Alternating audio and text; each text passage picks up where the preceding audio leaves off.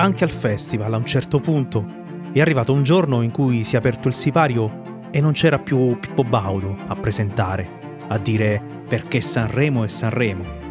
È arrivato fin anche un festival in cui l'orchestra aveva accordato gli strumenti, tutti pronti, ma non dirigeva Peppe Vessicchio. È successo che il giovedì sera della RAI, a un certo punto, ha smesso di essere la casa di Mike Bongiorno. Lascia ora doppia, rischia tutto, allegria e niente. A un certo punto il tempo passa. Scopri che c'è una pagina bianca su cui qualcuno comincia a scrivere un'altra storia. E che nello sport facciamo più fatica ad accettarlo. Campionesse, campioni ci accompagnano, riempiono le nostre domeniche, le nostre sere d'estate. Sono stati giovani insieme a noi, così quando smettono ci dicono che siamo cresciuti. Oppure li abbiamo visti poco più che bambini e noi eravamo già adulti. Aprono la porta e se ne vanno, come prima o poi accade con i figli. C'è quello striscione romano, romanista, che l'ha detto con disincanto, speravo di morire prima. C'è stato il mondiale di calcio senza Pelé, senza Maradona. C'è stata la NBA senza Michael Jordan, senza Kobe Bryant. C'è la MotoGP senza Valentino Rossi. C'è il nuoto senza Federica Pellegrini. C'è il tennis senza Roger Federer. Ecco, non solo c'è il tennis senza Roger Federer, adesso c'è pure il Roland Garros senza Nadal.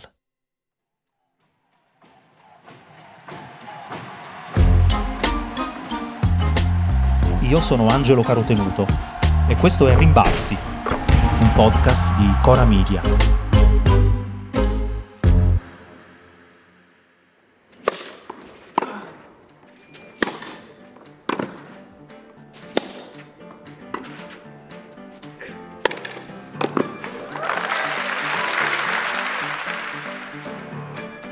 Questo è il rumore che fa Nadal a Parigi, il Nadal giovane. Questi sono i suoni del suo primo scambio in assoluto sulla terra rossa del Roland Garros. Il primo di sempre, anno 2005. 15 secondi, un servizio, un dritto lungolinea, un dritto in avanzamento per prendere la rete, una schiacciata sul pallonetto dell'avversario, il tedesco Lars Burgsmüller Rafa non ha ancora compiuto 19 anni. Il suo compleanno cade sempre nella seconda settimana del torneo, casomai servisse un segno ulteriore del legame strettissimo che è esistito tra lo slam parigino e questo diavolo spagnolo. Si è presentato per questo rito di iniziazione con una fascia bianca tra i capelli, annodata dietro la nuca, una canottiera verde acido senza maniche, un pinocchietto bianco col taglio fino al polpaccio. È un esordiente, ma non è una comparsa. È arrivato come la nuova grande luce del tennis mondiale. Siamo in un momento di passaggio. Federer ha già messo insieme quattro titoli dello slam, due a Wimbledon, uno a New York, uno a Melbourne. Sta riempiendo il vuoto del dopo Agassi Sampras, quando in principio si erano alternati sei vincitori differenti in sei slam consecutivi.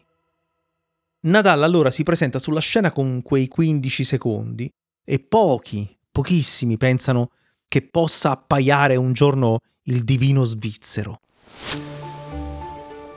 Mette piede al Roland Garros dopo aver vinto sei tornei sulla stessa superficie, tra cui Barcellona, Monte Carlo, Roma, ma viene trattato come uno specialista viene ancora sbrigato come uno dei molti arrotini del suo paese. Quei giocatori cioè che imprimono alla palla effetto e forza, la micidiale rotazione che nel tennis chiamiamo top spin. Senza il tocco, senza la grazia, senza la delicatezza, la classicità dei gesti evocati da Federer. Questo pare a molti Nadal, solo un interprete brutale, un corridore, un picchiatore, questo pare nel 2005 e ci stiamo sbagliando.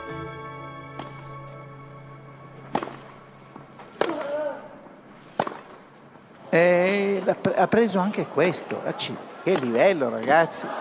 E fa punto Nadal. Beh, così si gioca in paradiso. Eeeh. Così si gioca in paradiso. Beh, adesso non spingerti. Eh, vabbè, insomma, oltre, ma insomma, io non ci sono mai dire, stato no, e capisco, forse non ci andrò. Capisco che sei un credente, insomma, tutto ciò, ma quelle cose lì poi adesso ci sarà il vescovo incaricato di faccende come queste, stai attento che ti prendi la scomunica. Sì, sì.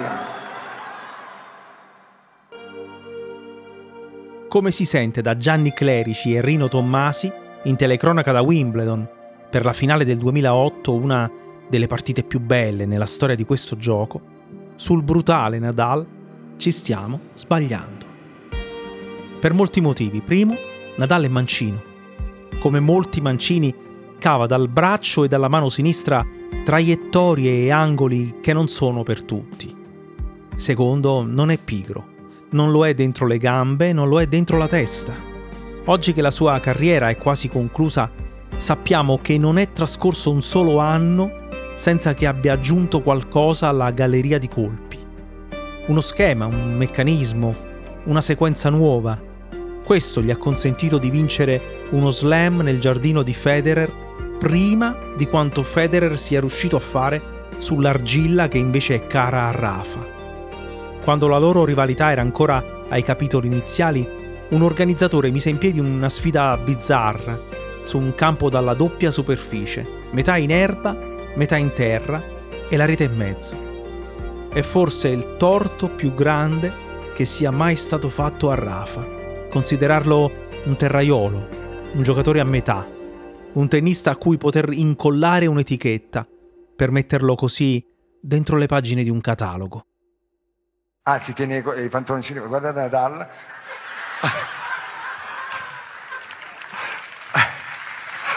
Questo è, ah, fa, è vero, è vero, fa sempre così Nadal, guarda. Aspetta. Ah sì, c'è sempre.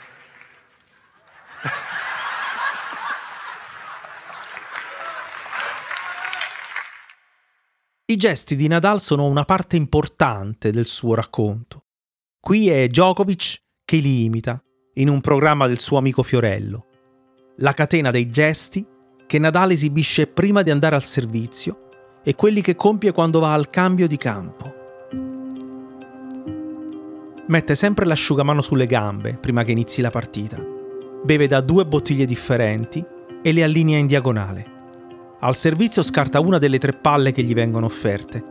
Prima di battere si tocca lo slip dentro il pantaloncino. Quindi la spalla sinistra, la spalla destra, l'orecchio sinistro il naso, l'orecchio destro.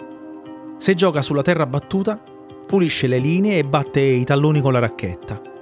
Ma non è solo colore, è strategia. Li chiamiamo tic e non è corretto. Lo psicologo spagnolo Carlos Rey ha detto che si tratta di un protocollo, una successione di regole che valgono quando il gioco è fermo. Una catena che permette a Rafa di non disordinare la coscienza, di non farsi assalire dal caos. Sono piccoli compiti per orientarsi al gioco prima che alla vittoria, per staccare un punto dall'altro, per giocare ognuno come se fosse un capitolo a parte, per rendere meccanici i momenti in cui la palla è ferma. Secondo lo psicologo, è la soluzione migliore per invertire le avversità. Della testa di Rafa si è occupato a lungo zio Tony, quando era ancora il suo coach. Gli diceva che vincere è qualcosa che non puoi controllare. Perché se Federer un giorno mette tutte le palle sulla linea, eh, tu allora hai perso. Puoi controllare il tuo gioco, puoi portarlo al massimo. E se non sei capace di vincere da solo, almeno non devi aiutare il tuo avversario a batterti. She could have stopped me long, long time ago, but she didn't. She kept me going and allowed me to play, so it's amazing. Thank you.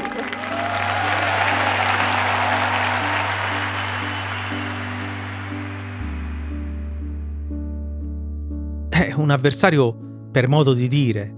Qui Federer sta lasciando il tennis e piange. Quando la camera si sposterà, scopriremo che sta piangendo anche Nadal. Pochi minuti prima l'avevano fatto insieme, tenendosi per mano. Una delle foto di sport destinate a essere indimenticabili. L'ha scattata un francese, Antoine Couversel. Immaginava che Roger avrebbe pianto, così rimase con l'obiettivo puntato su di lui e lo vide che aveva le braccia conserte.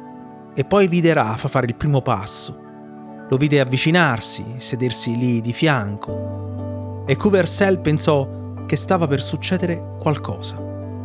Afferrò l'attrezzatura, si spostò sulla sinistra per guadagnare una visuale migliore e 30 secondi più tardi vide Rafa che posava la mano sulla gamba di Roger e Roger che gliela prendeva. Nadal stava assistendo all'addio del suo avversario, ma in fondo viveva un anticipo del suo.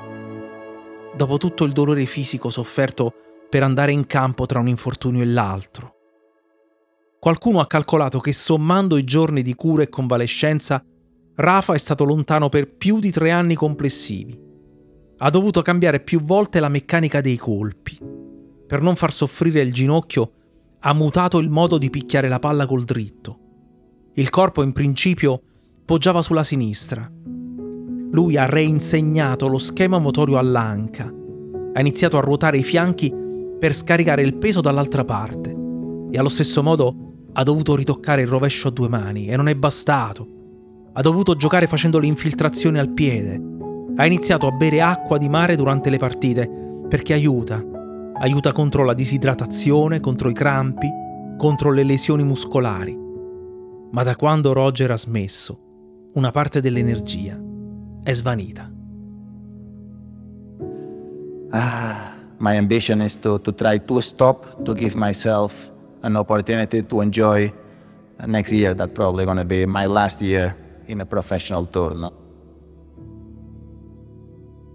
L'energia è svanita come se fossero stati sempre una sola persona, lui e Roger, Roger e Rafa. Forse avremo un altro Nadal al Roland Garros nel 2024, non lo sappiamo. Di certo non ce ne sarà uno nel 2025. Sarà il mio ultimo anno, ha detto. 19 anni dopo, quei 15 secondi che abbiamo sentito all'inizio. Poteva andarsene dopo la finale vinta nel 2022, poteva farlo quando per qualche ora addirittura girò l'indiscrezione che stava per annunciarlo. Stava arrivando Federer a Parigi, dissero, per stargli a fianco, per ricambiare le lacrime. E invece Nadal ripulì la riga, si toccò la fronte, il naso, le tempie, gli occhi, picchiò le scarpe con la racchetta per scrollarsi la sabbia dalle suole e chiuse con un lungolinea di rovescio. Prese la coppa, pianse, ma senza dire adieu.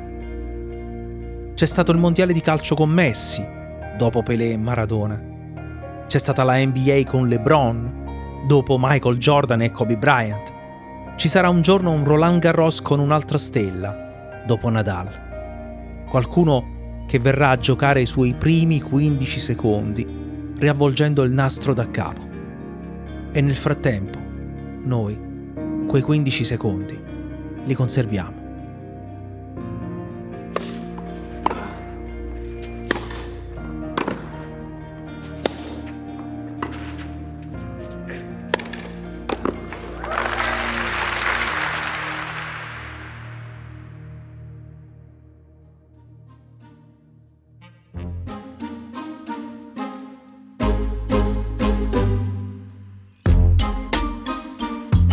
Rimbalzi è un podcast di Cora News prodotto da Cora Media. È scritto da Angelo Carotenuto. La cura editoriale è di Francesca Milano. La supervisione del suono e della musica è di Luca Micheli. La post-produzione e il montaggio sono di Aurora Ricci. La producer è Monica De Benedictis. Le fonti dei contributi audio sono indicate nella sinossi.